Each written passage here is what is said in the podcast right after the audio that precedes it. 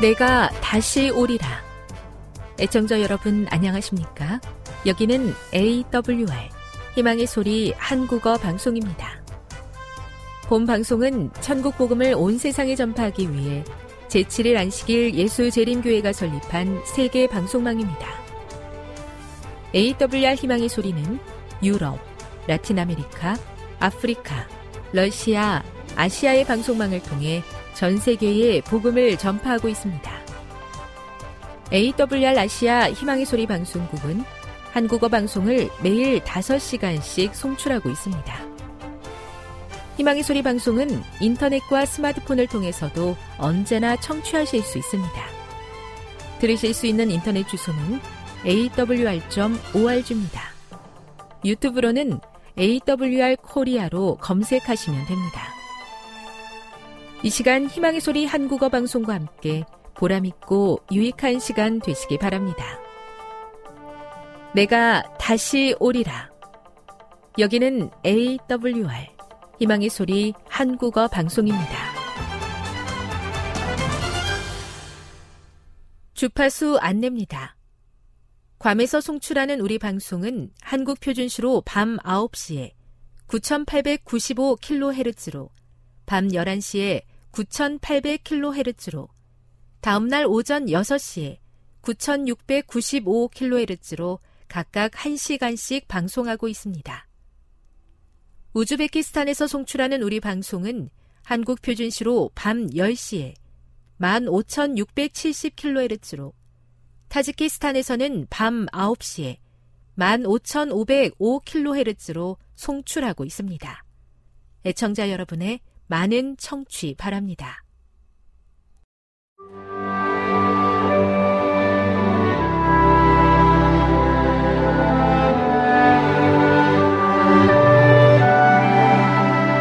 읽어주는 교과 셋째 날 10월 4일 화요일 결코 죽지 아니하리라 창세기 3장 4절을 읽어보라.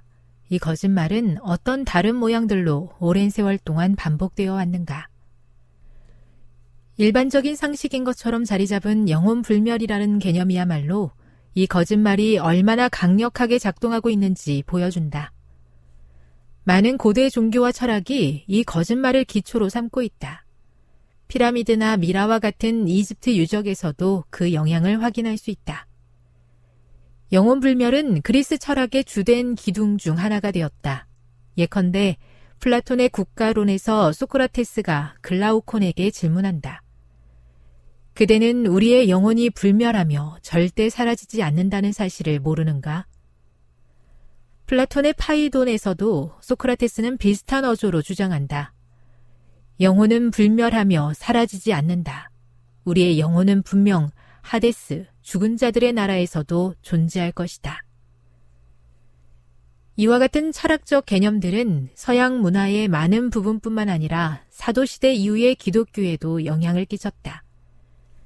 그러나 영혼 불멸에 대한 믿음은 우리가 아는 것보다 훨씬 더 오래전 에덴 동산에서 사탄에 의해 시작되었다. 에덴 동산에서 있었던 시험의 중심에는 사탄이 하와에게 한 이 거짓말이 자리 잡고 있다. 너희가 결코 죽지 아니하리라. 사탄은 이와 같은 단호한 주장을 통해 자신의 말을 하나님의 말씀 위에 두었다.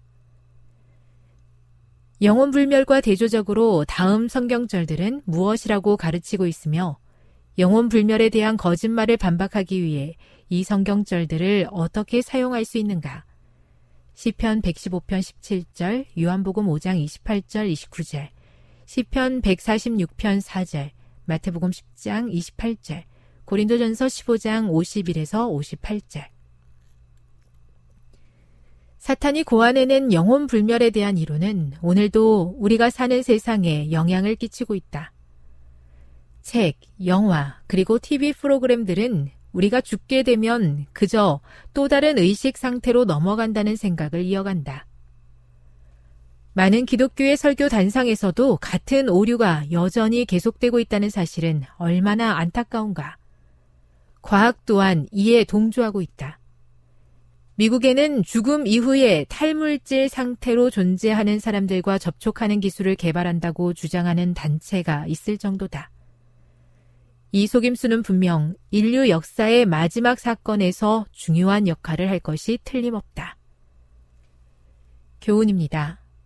에덴 동산에서 사탄이 하와에게 했던 결코 죽지 아니하리라 라는 거짓말은 영혼 불멸이라는 이름으로 오늘까지도 우리 삶에 영향을 미치고 있다. 묵상. 영혼 불멸에 대한 믿음이 우리 문화에 어떻게 나타나고 있습니까? 우리가 우리의 감각보다 하나님의 말씀에 의지해야 하는 이유는 무엇입니까? 적용. 영혼 불멸에 대한 믿음이 녹아 들어있는 영상 매체 또는 책을 읽어본 적이 있습니까? 그런 영향력으로부터 자신을 보호하기 위해 필요한 노력은 무엇일까요? 영감의 교훈입니다. 하나님만 소유하신 불멸의 속성. 사탄이 에덴 동산에서 영혼 불멸에 관하여 한 설교, 곧 너희가 결코 죽지 아니하리라는 설교는 강단에서 반복되었고 사람들은 그것을 순수한 성경의 진리로 받아들이고 있다. 그것은 강신술의 기초이다. 하나님의 말씀은 어떤 곳에서도 사람의 영혼이 불멸이라고 가르치지 않는다. 불멸은 오직 하나님만의 속성이다. 오직 그에게만 죽지 아니함이 있고. 교회 증언 1권 344 사탄의 강력한 무기 중 하나인 영혼 불멸에 대한 거짓이 다양한 매체들을 통해 오늘날 저와 저의 자녀들의 삶에 큰 영향을 끼치고 있습니다. 이럴 때일수록 하나님의 말씀 위에 더 굳건히 서서 진리의 말씀에 순종하게 해 주시옵소서.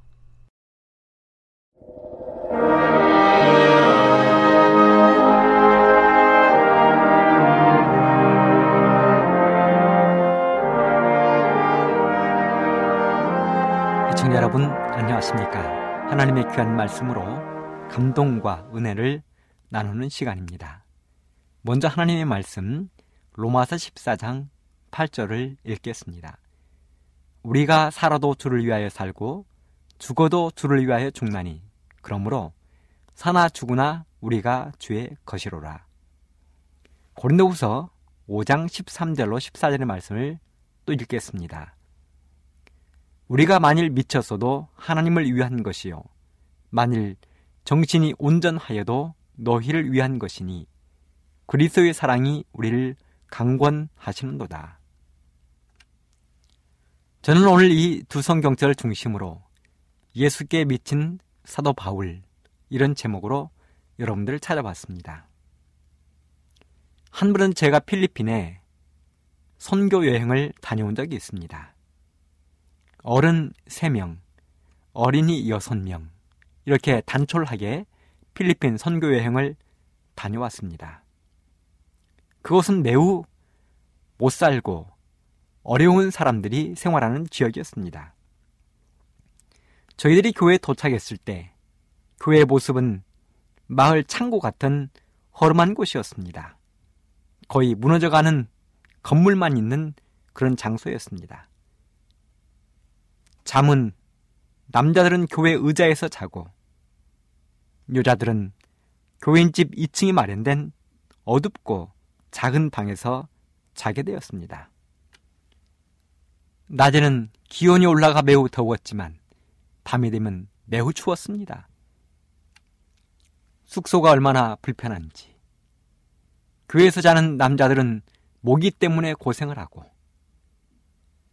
교인집 2층에 마련된 그 작은 방에서 잠을 자는 여자 대원들은 모기와 개미와 도마뱀이 득실거려 거의 뜬 눈으로 밤을 새우게 되었습니다.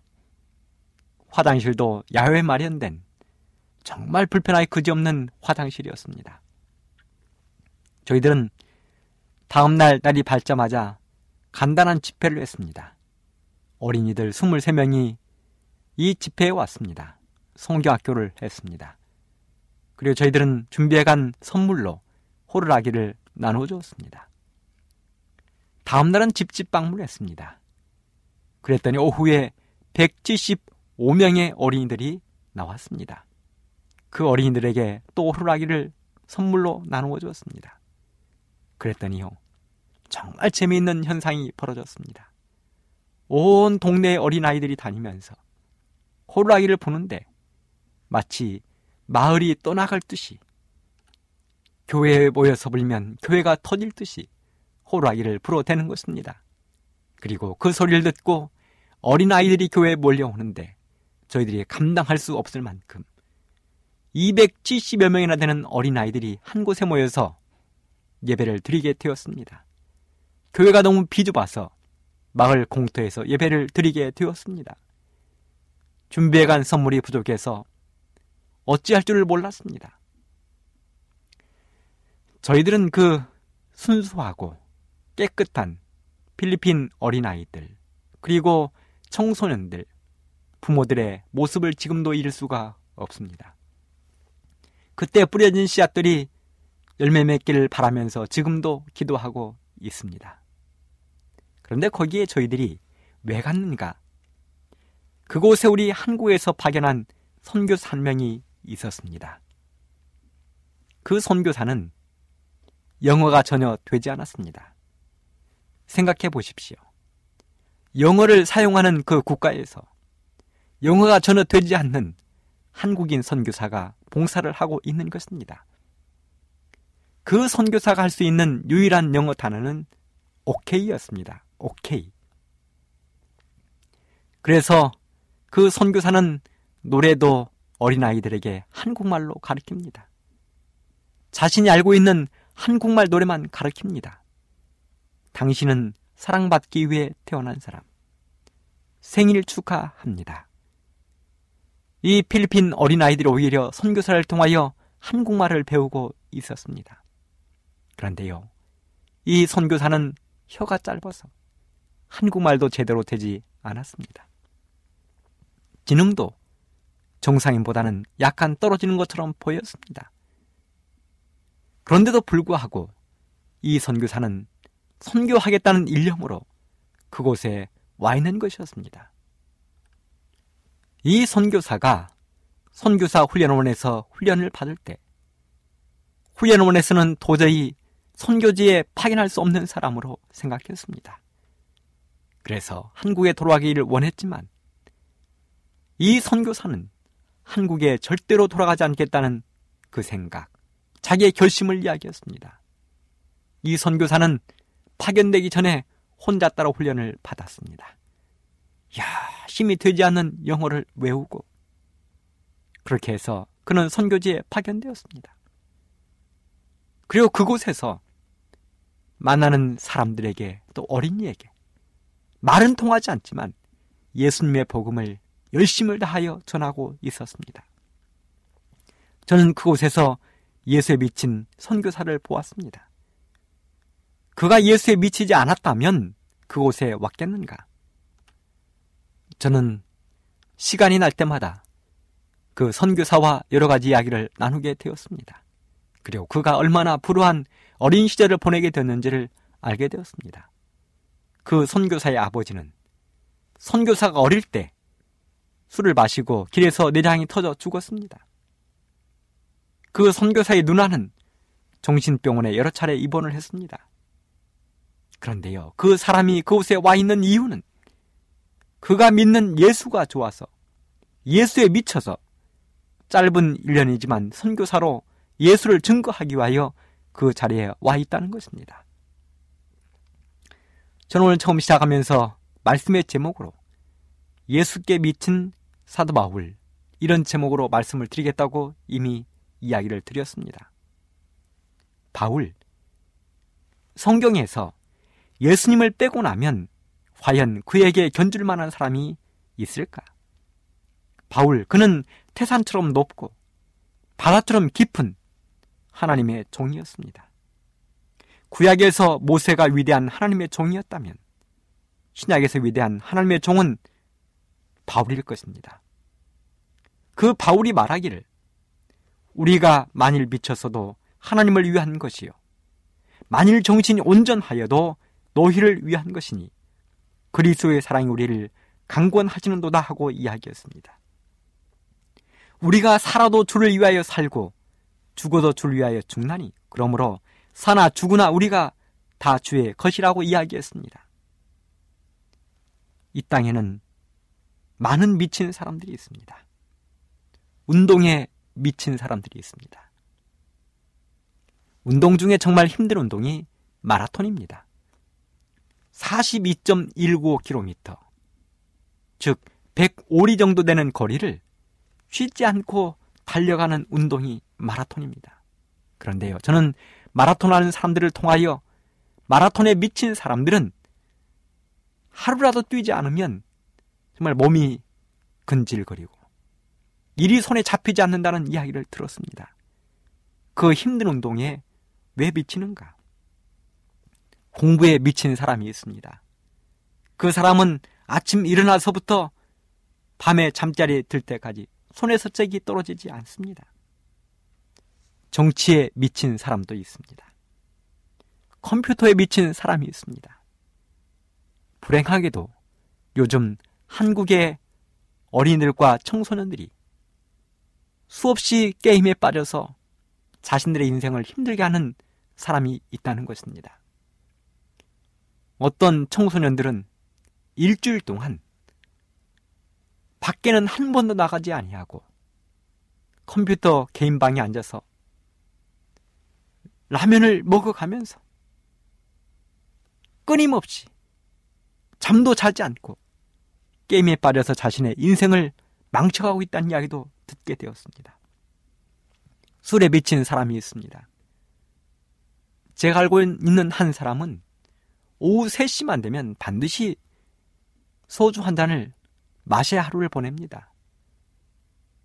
소주 한 잔을 마시지 않으면 하루가 가지 않습니다. 술에 미쳤습니다.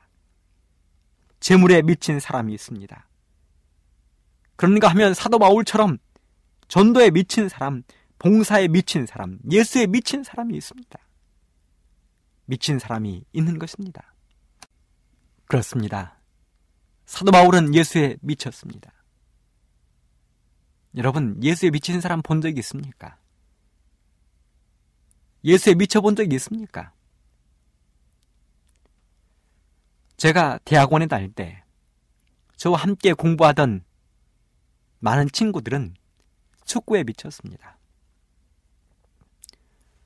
아침 6시에 집을 나가면 일요일에 오후 2시, 3시까지 아침도 거르고 점심도 거르고 축구를 했습니다. 그리고 집에 들어오면 아내들의 눈총을 받는 것입니다. 자녀들의 손을 잡고 함께 시간을 보내줘야 되는데 아내의 밀린 집안일을 도와줘야 되는데 그리하지 않고 축구에 미친 저와 제 친구들이 그렇게 놀다가 수많은 눈총을 받은 적이 있습니다. 축구에 미쳤습니다. 한 번은 영하 15도가 되었습니다. 밤이었습니다. 그런데요, 그 밤중에 축구를 하겠다고 모자를 쓰고 장갑을 끼우고 밖에 나가서 축구를 한 적도 있습니다. 바로 축구에 미친 것입니다. 저는 고등학교 때는 바둑에 미친 적이 있습니다. 바둑에 미쳐서 많은 시간들을 바둑 두는데 보냈습니다. 시간 가는 줄을 몰랐습니다. 아침부터 저녁까지 바둑을 두었습니다. 이게 미친 것이지요. 중학교 때는 제가 교회에 미친 적이 있습니다. 저희 집은 농사 짓는 집안이었습니다. 농사철이 되면 아침부터 저녁까지 저희 부모님들은 논과 밭에서 사셨습니다. 그런데요, 교회에 미친 제가 아버지 어머니는 도와드리지 아니하고 하루 종일 교회에서 살다가 혼난 적이 한두 번이 아니었습니다. 모두 다 미친 모습들입니다. 그런데요, 사도 바울이, 사도 바울이 예수님께 미쳤습니다. 전도에 미쳤습니다. 바울이 미친 몇 가지를 찾아보겠습니다. 첫째는 말씀드린 것처럼 예수에 미쳤습니다. 예수에 미쳤습니다. 사도 바울은 히브리서를 포함하여 14권의 성경을 기록했습니다. 66권의 성경 중에서 14권을 사도 바울이 기록한 것입니다. 사도 바울은 성경을 기록할 때마다 그리스도 예수라는 단어를 무수히 기록했습니다. 사람이 무슨 말을 좋아하면 그 말을 많이 하게 되어 있습니다. 여러분, 교회에서 어떤 사람이 기도할 때 가만히 들어보십시오. 그 사람이 좋아하는 말을 쉽게 들을 수 있습니다. 아름다운, 지혜와 총명. 이런 말들을 많이 하는 사람이 있습니다. 그 말을 좋아하는 것입니다. 사도 바울도 성경을 편지처럼 기록하면서 자기가 좋아하는 단어를 무수히 기록했습니다. 근데 그 단어가, 그 말이 바로 그리스도 예수라는 단어였다는 것입니다. 로마서에 106번을 기록했습니다. 고린도 전서에 92번을 기록했습니다. 갈라디아서에는 58번을 기록했습니다. 빌립보에서는 47번을 기록했습니다. 사도 바울은 편지를 쓸 때에도 자기를 그리스도의 종이라고 불렀습니다. 로마서 1장 1절에 보면 예수 그리스도의 종 바울은 사도로 부르심을 받아. 빌립보 1장 1절에 보면 그리스도 예수의 종 바울과 디모데는 디도서 1장 1절 하나님의 종이요 예수 그리스도의 사도인 바울. 이렇게 바울은 무슨 말을 쓸 때마다 예수 그리스도, 그리스도 예수, 심지어는 자신을 지칭할 때에도 예수 그리스도의 종, 그리스도 예수의 종이라고 자신을 표현하고 있는 것입니다. 우리 한국의 정치인 가운데 권노갑이라는 분이 있지요. 그분은 한국의 대통령이 했던 돌아가신 김대중 대통령의 비서였습니다. 그 사람은 얼마나 김대중 대통령을 좋아했는지 자기가 죽으면 비문을 이렇게 쓰라고 이야기했습니다. 김대중 선생의 종. 여러분 비문에 쓰고 싶은 말이 얼마나 많이 있겠습니까? 그런데 그는 자기의 비문에 김대중 선생의 종이라고 기록해달라고 이야기를 했습니다. 사도 바울은 예수에 미쳤습니다. 예수에 미쳤기 때문에 그의 입에서 나오는 모든 그 말들은 예수, 예수, 그리스도, 그리스도였습니다. 그러기에 사랑하는 애청자 여러분, 그리고 우리 북녘 동포 여러분, 해외 동포 여러분, 여러분들의 마음 속에 예수 그리스도가 살아계셔. 여러분들이 예수님에게 미쳐 여러분들 또 이야기를 할 때마다 모든 이야기 속에 예수 그리스도가 항상 버릇처럼 달려 나오게 되기를 간절히 바랍니다. 사도 바울은 예수님에게 미쳤습니다. 그 다음에 두 번째, 사도 바울은 십자가에 미쳤습니다. 사도 바울은 자기 모든 삶의 방향이 십자가였습니다. 고린도전서 2장 2절. 내가 너희 중에서 예수 그리스도와 그의 십자가에 못 박히신 것 외에는 아무것도 알지 아니하기로 작정하였습니다. 여러분 사도 바울이 얼마나 유명한 사람인지 모릅니다. 사도 바울은 학문적으로 지식적으로 부족한 게 없는 사람이었습니다. 사도 바울이 누구에게 교육을 받은 줄 아십니까? 그 당시 가장 유명했던 가장 존경받았던 사람들이 좋아했던 가말리엘이라는 그 문화에 들어가서 학문을 연구했습니다. 머리가 터질 만큼 연구한 사람이었습니다. 그런데 그 사도 바울이 공부를 많이 한 그 사도 바울이 예수님을 만난 다음에 결심을 했습니다. 그 결심 가운데 하나가 예수 그리스와 그의 십자가에 못 박힌 것 외에는 아무것도 알지 아니하기로 작정했다는 것입니다. 또 갈라디아 6장 14절에 있는 말씀을 보면 그러나 내게는 우리 주 예수 그리스도의 십자가 외에 결코 자랑할 것이 없으니 그리스도로 말미암아 세상이 나를 대하여 십자가에 못 박고 내가 또한 세상을 대하여 그러하니라. 여기 보면 예수 그리스도의 십자가 외에는 결코 자랑할 것이 없다고 이야기했습니다. 여러분들도 예수님의 십자가 외에는 자랑할 것이 없습니까? 우리는 이 땅에 살면서 자랑할 게 너무 많이 있습니다. 첫째는 나 자신을 자랑할 수 있습니다. 내가 잘된 것을 사람들에게 자랑할 수 있습니다. 재산이 많은 것, 명예, 재물, 모든 것들에 대해 자랑할 수 있습니다. 자녀를 자랑할 수 있습니다. 우리의 자녀들이 잘 되어서 사람들에게 높임 받는 것 자랑할 수 있습니다. 우리의 가문도 사랑할 수 있습니다. 그런데요, 사도 바울에 비하면 우리는 자랑할 게 대단히 없는 사람들입니다. 사도 바울은 빌립보 3장 4절로 6절에 보면 이렇게 이야기했습니다.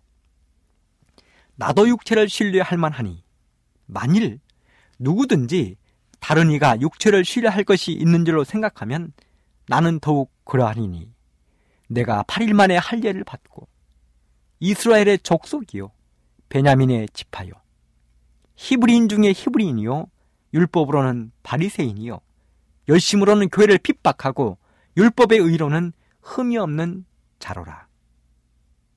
여러분 사도 바울이 여기 자기의 육신적인 것을 자랑할 만하다고 이야기했습니다. 다른 사람 앞에 자기는 전혀 굴리지 않는다는 것입니다. 자신은 8일 만에 할례를 받았습니다. 8일 만에 할례를 받았다는 것은 정통 아브라함의 후예라는 이야기입니다. 이삭의 후손이라는 이야기입니다. 이스마엘 족속은 8일 만에 할례를 받지 않았습니다. 아브라함의 자손, 이삭의 자손들이 8일 만에 할례받은 정통 유대인이었습니다. 여기 말했습니다. 베냐민의 지파라고 이야기했습니다. 여러분, 베냐민의 지파, 이게 무엇이 그리 중요합니까? 네, 중요합니다. 야곱에게는 열두 아들이 있었습니다. 열한 명의 아들들은 모두 다 이방 땅에서 나왔습니다. 그런데요, 가나안 땅에서 유일하게 태어난 아들이 베냐민인데 사도 바울은 그 가나안 땅에서 태어난 유일한 아들 베냐민의 후예란 이야기입니다. 히브리인 중에 히브리인이었습니다. 율법으로는 바리새인이었습니다. 여러분 바리새인이 뭐 그리 자랑할 만합니까? 네, 자랑할 만했습니다. 그 당시 바리새인들은 6천 명 이상 뽑지 않았습니다. 바리새인이 되기 위해서는 모세오경을 암송하고 시험을 통과해야 됐습니다. 바울은 그런 사람이었습니다. 열심으로는 교회를 핍박했습니다. 열심 당원이었습니다. 얼마나 율법을 잘 지켰는지 율법으로는 흠이 없는 사람이었습니다. 세상에서 볼 때 거의 완벽에 가까운 사람이었습니다. 그래서 자신은 사람들 앞에 내어놓으면 부족할 것이 없다는 것입니다.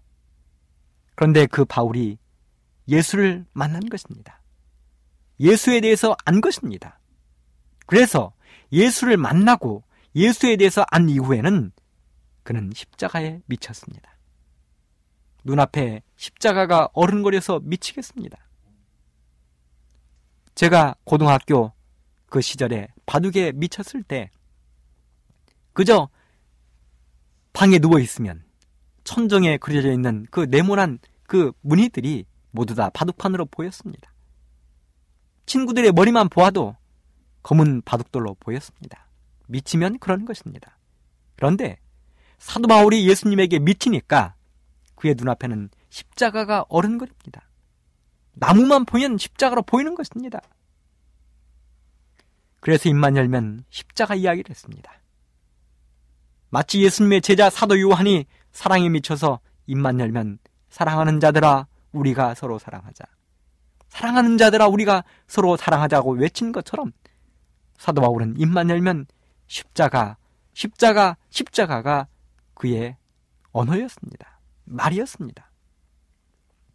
이런 미친 사람들의 특징이 있습니다. 미친 사람들의 특징은 같은 말을 계속해서 반복한다는 것입니다. 한 말 또 하고, 한 말 또 하고, 계속해서 같은 말을 하는 것입니다. 여러분, 사도 바울이 머리에 지식이 충만한 그 사람이 할 이야기가 왜 그리 없겠습니까? 그는 세상의 학문을 사람들에게 가르치기 시작하면 하루 종일 몇 날 며칠을 가르쳐도 그의 지식은 그치지 않았을 것입니다. 그런데 그 사도 바울이 십자가, 십자가 외에는 다른 이야기를 하지 않는 것입니다. 왜 그렇습니까? 십자가에 미쳤기 때문에 그랬습니다. 사도 바울은 장소를 가려서 미친 짓을 한 게 아닙니다. 언제 어디서나 사도 바울은 예수에게 미친 십자가에 자랑을 했습니다. 십자가의 이야기를 했습니다. 왜 그랬습니까? 사도행적 209쪽에 보면 이렇게 기록합니다. 십자가가 없었다면 인류는 아버지와 연합할 수가 없었다. 거기에 우리의 모든 소망이 달려 있다.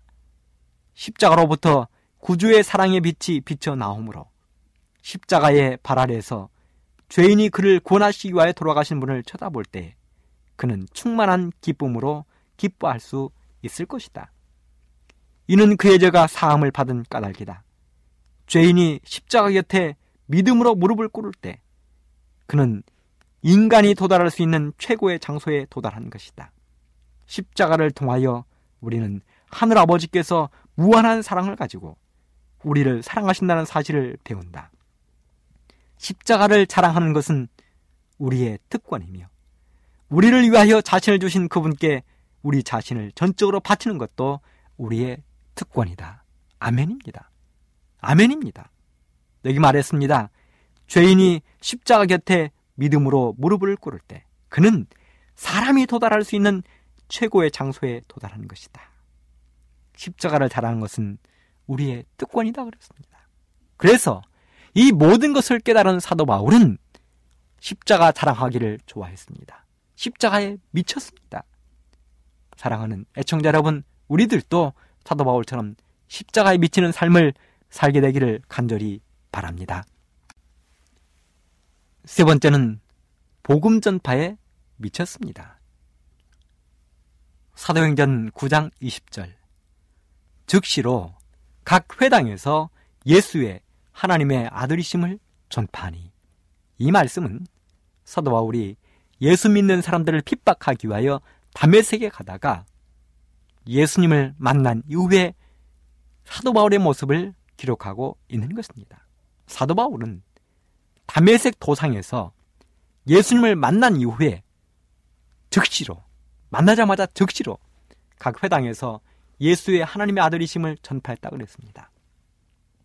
또 사도행전 9장 28절 29절에 보면 사울이 제자들과 함께 있어 예루살렘에 출입하며 또 주 예수의 이름으로 담대히 말하고 헬라파 유대인들과 함께 말하며 변론하니 예루살렘에 돌아가서 예수님의 제자들 그렇게 자신이 미워하고 핍박했던 예수님의 제자들을 만나고 그곳에서 헬라파 유대인들에게 예수님을 전했다고 그랬습니다. 사도행전 16장 31절에서 보면 주 예수를 믿으라.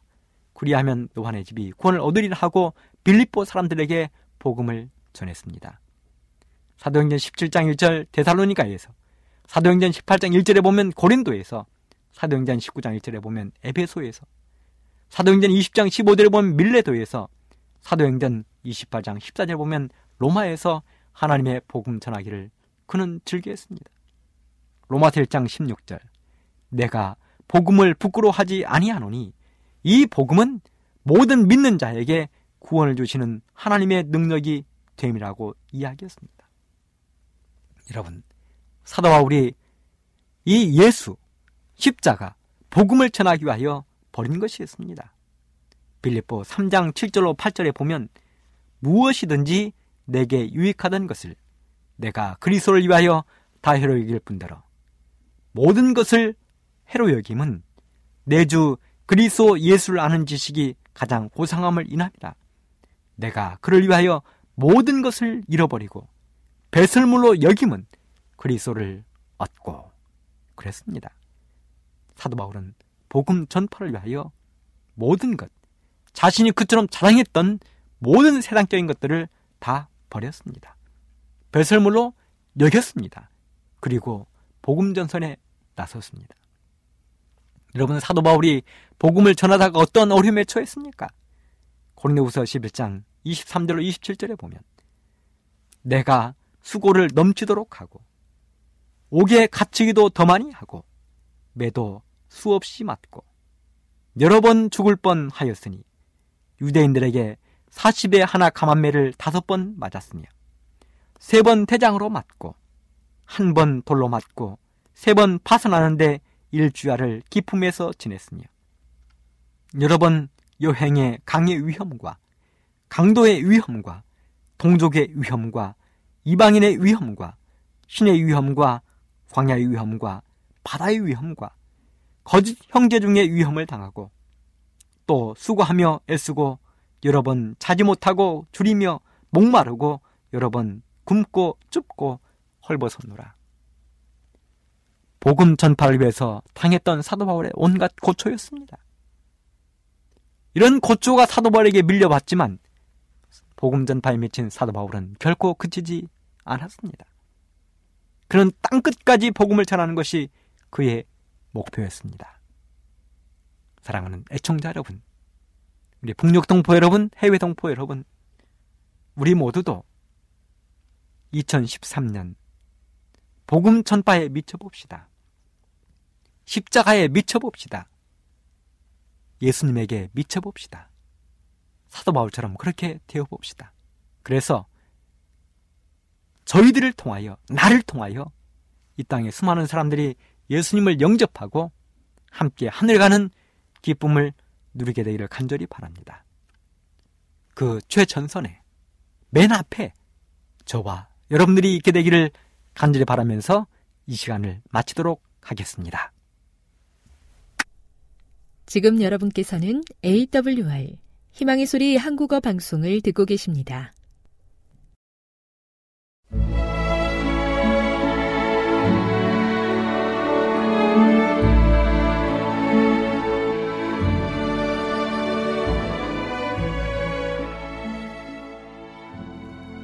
애청자 여러분 안녕하십니까? 명상의 오솔길의 유병숙입니다.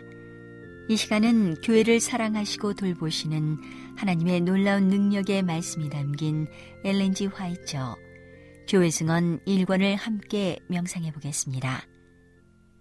라오디게아 교회 나는 부자들이 가격과 임금을 통하여 고통 중에 있는 자들과 과부들과 그들 중에 있는 가난한 자들에게 유리한 구별을 해야 할 것을 보았다. 그러나 너무도 흔히 부자들이 가난한 자들을 이용하고 취할 수 있는 온갖 소득을 취하고 할 수 있는 대로 동전 한 푼까지 따지는 실정이다. 그 모든 것이 하늘에 기록된다. 내가 내 행위를 아노라. 오늘날 교회 안에 존재하는 가장 큰 죄는 탐심이다. 하나님께서는 당신의 백성이라고 공언하는 자들에게 있는 이기심을 보시고 얼굴을 찡그리신다. 그분의 종들은 생명의 말씀을 전달해 주기 위하여 그들의 시간과 힘을 희생했다. 그러나 많은 사람들은 그들의 행위를 통하여 그 일을 다만 경솔하게 여긴다는 사실을 보여주었다. 그들이 위에서 말한 바와는 달리 하나님의 종을 도울 수 있을 때 그들은 때때로 그렇게 한다. 그러나 그들은 흔히 그를 지나쳐 버리고 그를 위하여서는 조금밖에 지불하지 않는다. 만일 그들이 일용직 근로자를 고용한다면 그에게는 틀림없이 완전한 임금을 지불할 것이다. 그러나 자희생적인 하나님의 종에게는 그렇게 하지 않는다. 그는 말씀과 교훈을 가지고 그들을 위하여 활동한다. 그는 자신의 심령에 하나님의 사업에 대한 무거운 짐을 지고 있다. 그는 하나님의 말씀을 통하여 심령에 손해를 주는 위험한 오류들을 꾸준히 나타낸다. 그는 뿌려진 좋은 씨를 망쳐버리는 잡초들을 즉시 뽑아버릴 필요를 강조한다.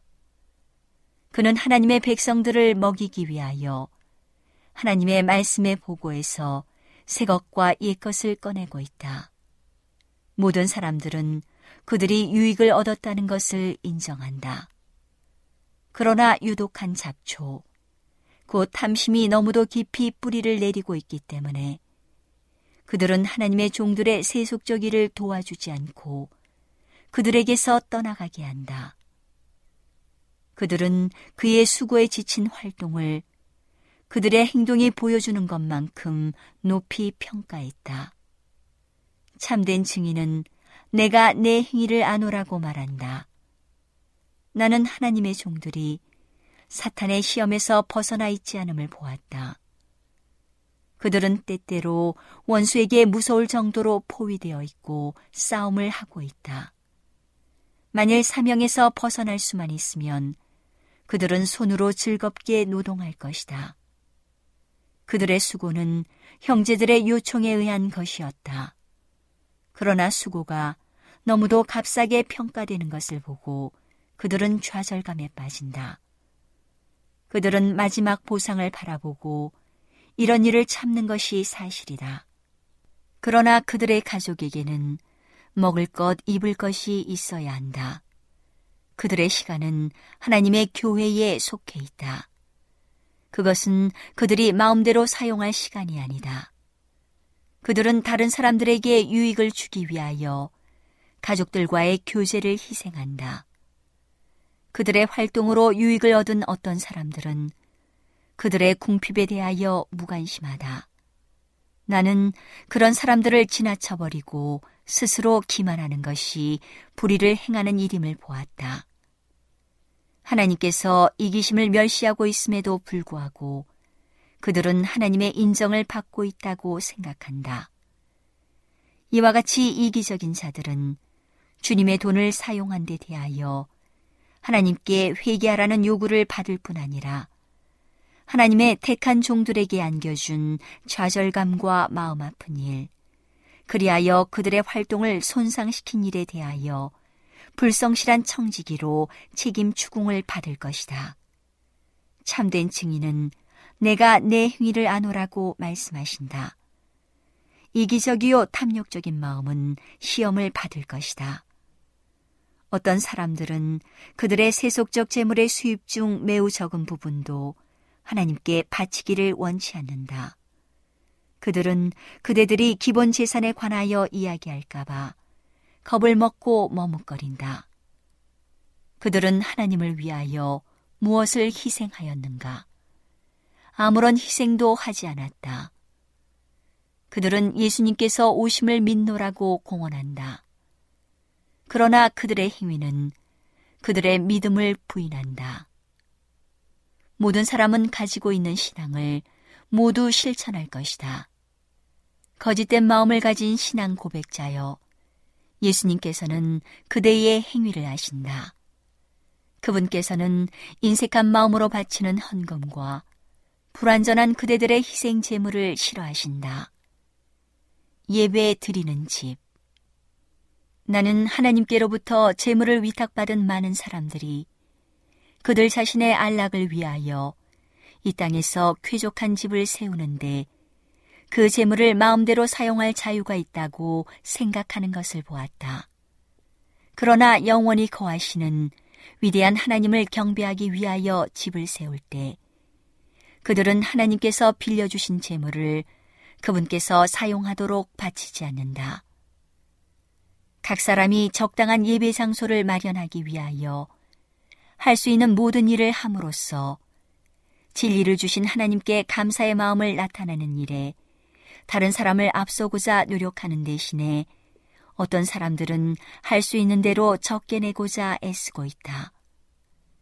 오늘은 하나님의 놀라운 능력의 말씀이 담긴 엘렌지 화이처 교회 증언 1권을 함께 명상해 보았습니다. 명상의 오솔길이었습니다.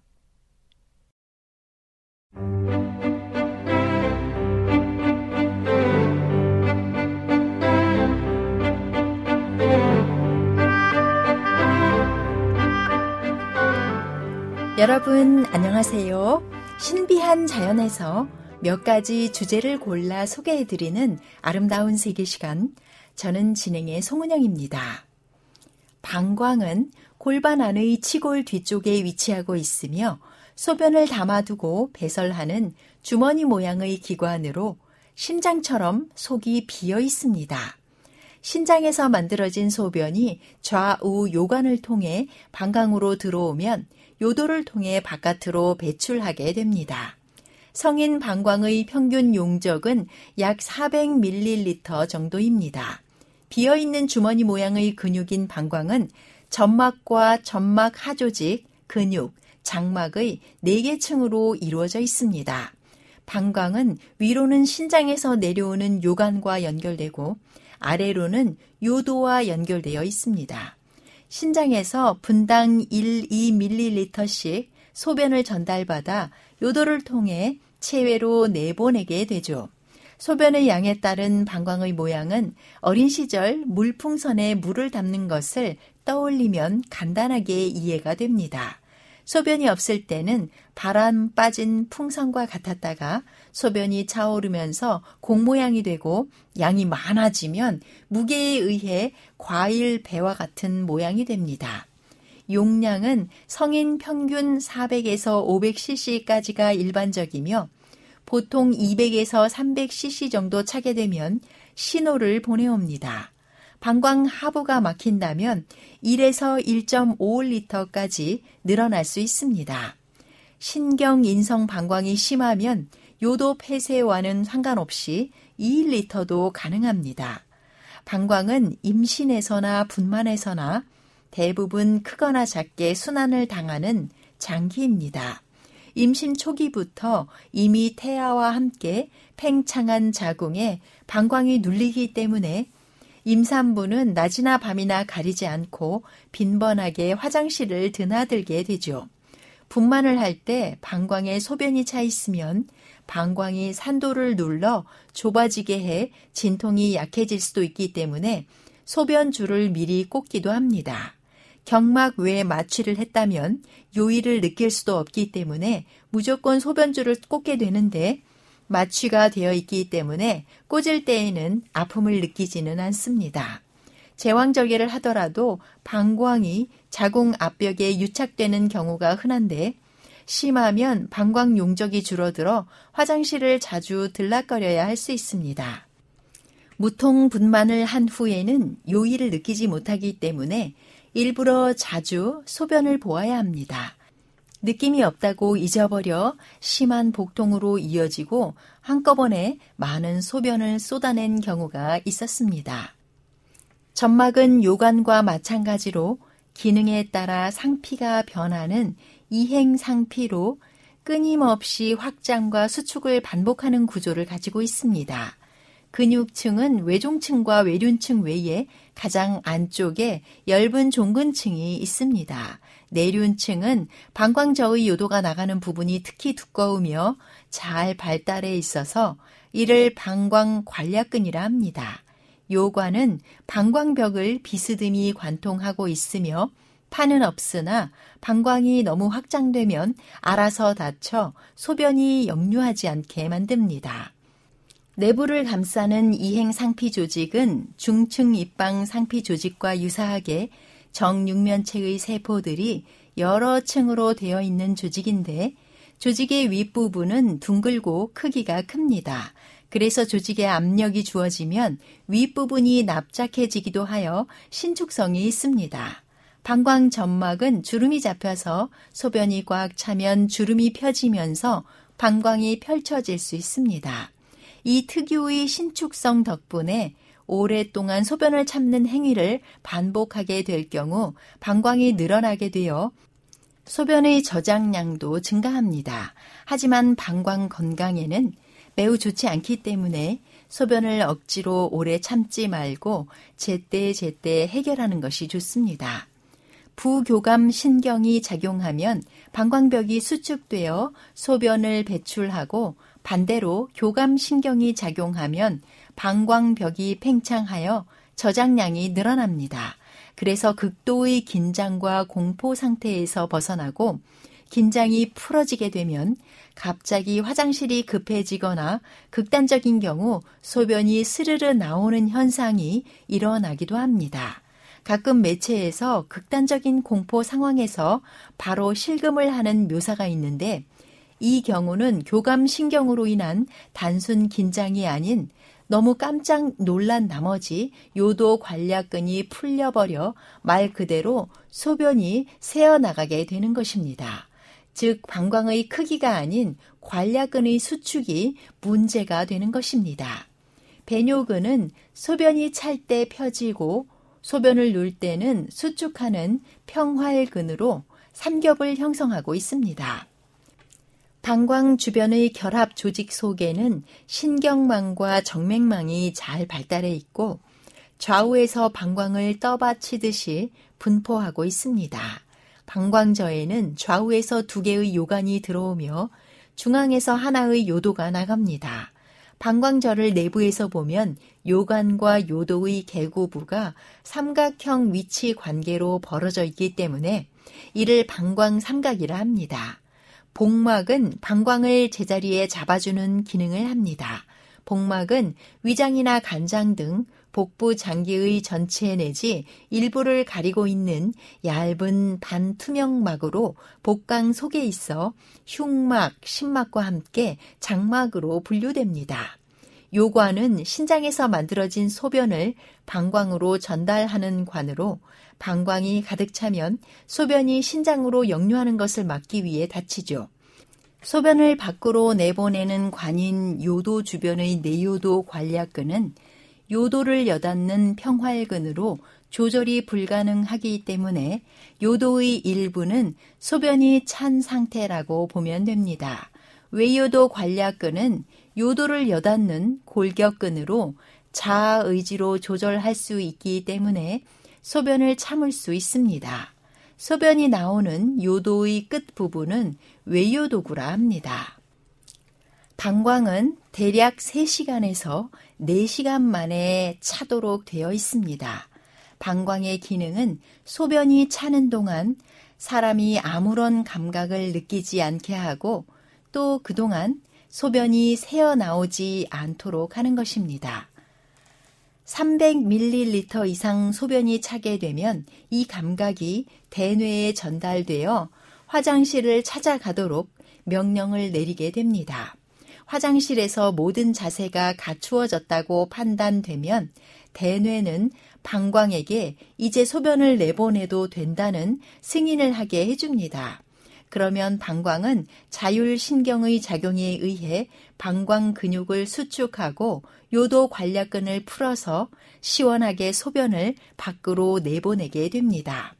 간혹 소변이 잘 나오지 않는 경우 배에 힘을 주게 되어 이것이 소변을 보는 힘일 것이라고 착각하기 쉬운데 사실은 배에 힘을 주는 것은 방광 수축력에 도움을 주는 보조적인 역할이고 소변을 내보내는 작용은 주로 방광 근육의 자율적인 수축에 의한 것입니다.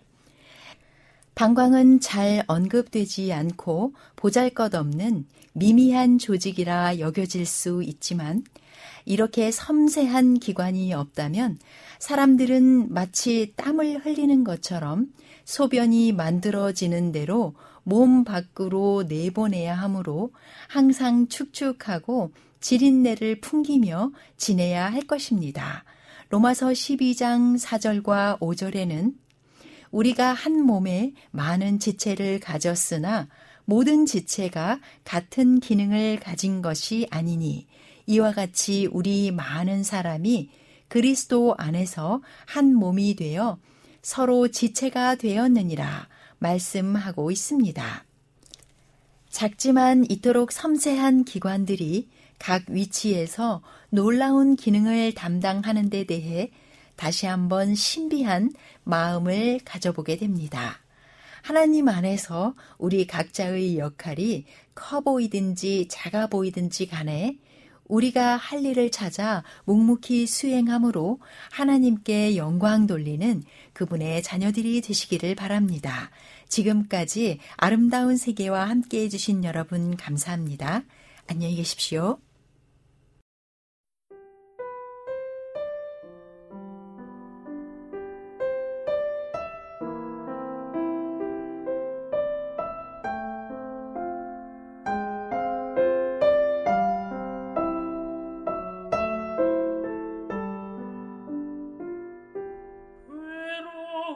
night.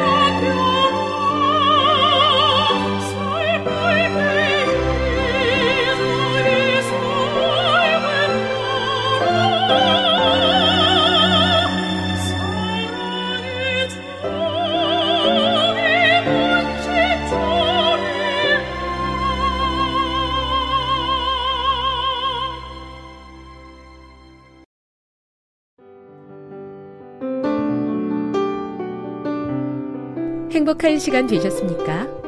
지금까지 여러분께서는 AWR 희망의 소리 한국어 방송을 청취하셨습니다.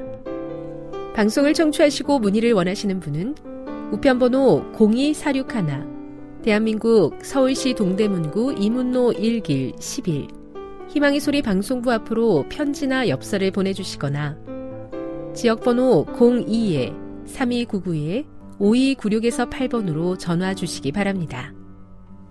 지금까지 함께 해주신 애청자 여러분들께 감사드립니다. 애청자 여러분, 다음 이 시간까지 하나님 안에서 늘 평안하십시오. 감사합니다. 내가 다시 오리라. 여기는 AWR 희망의 소리 한국어 방송입니다.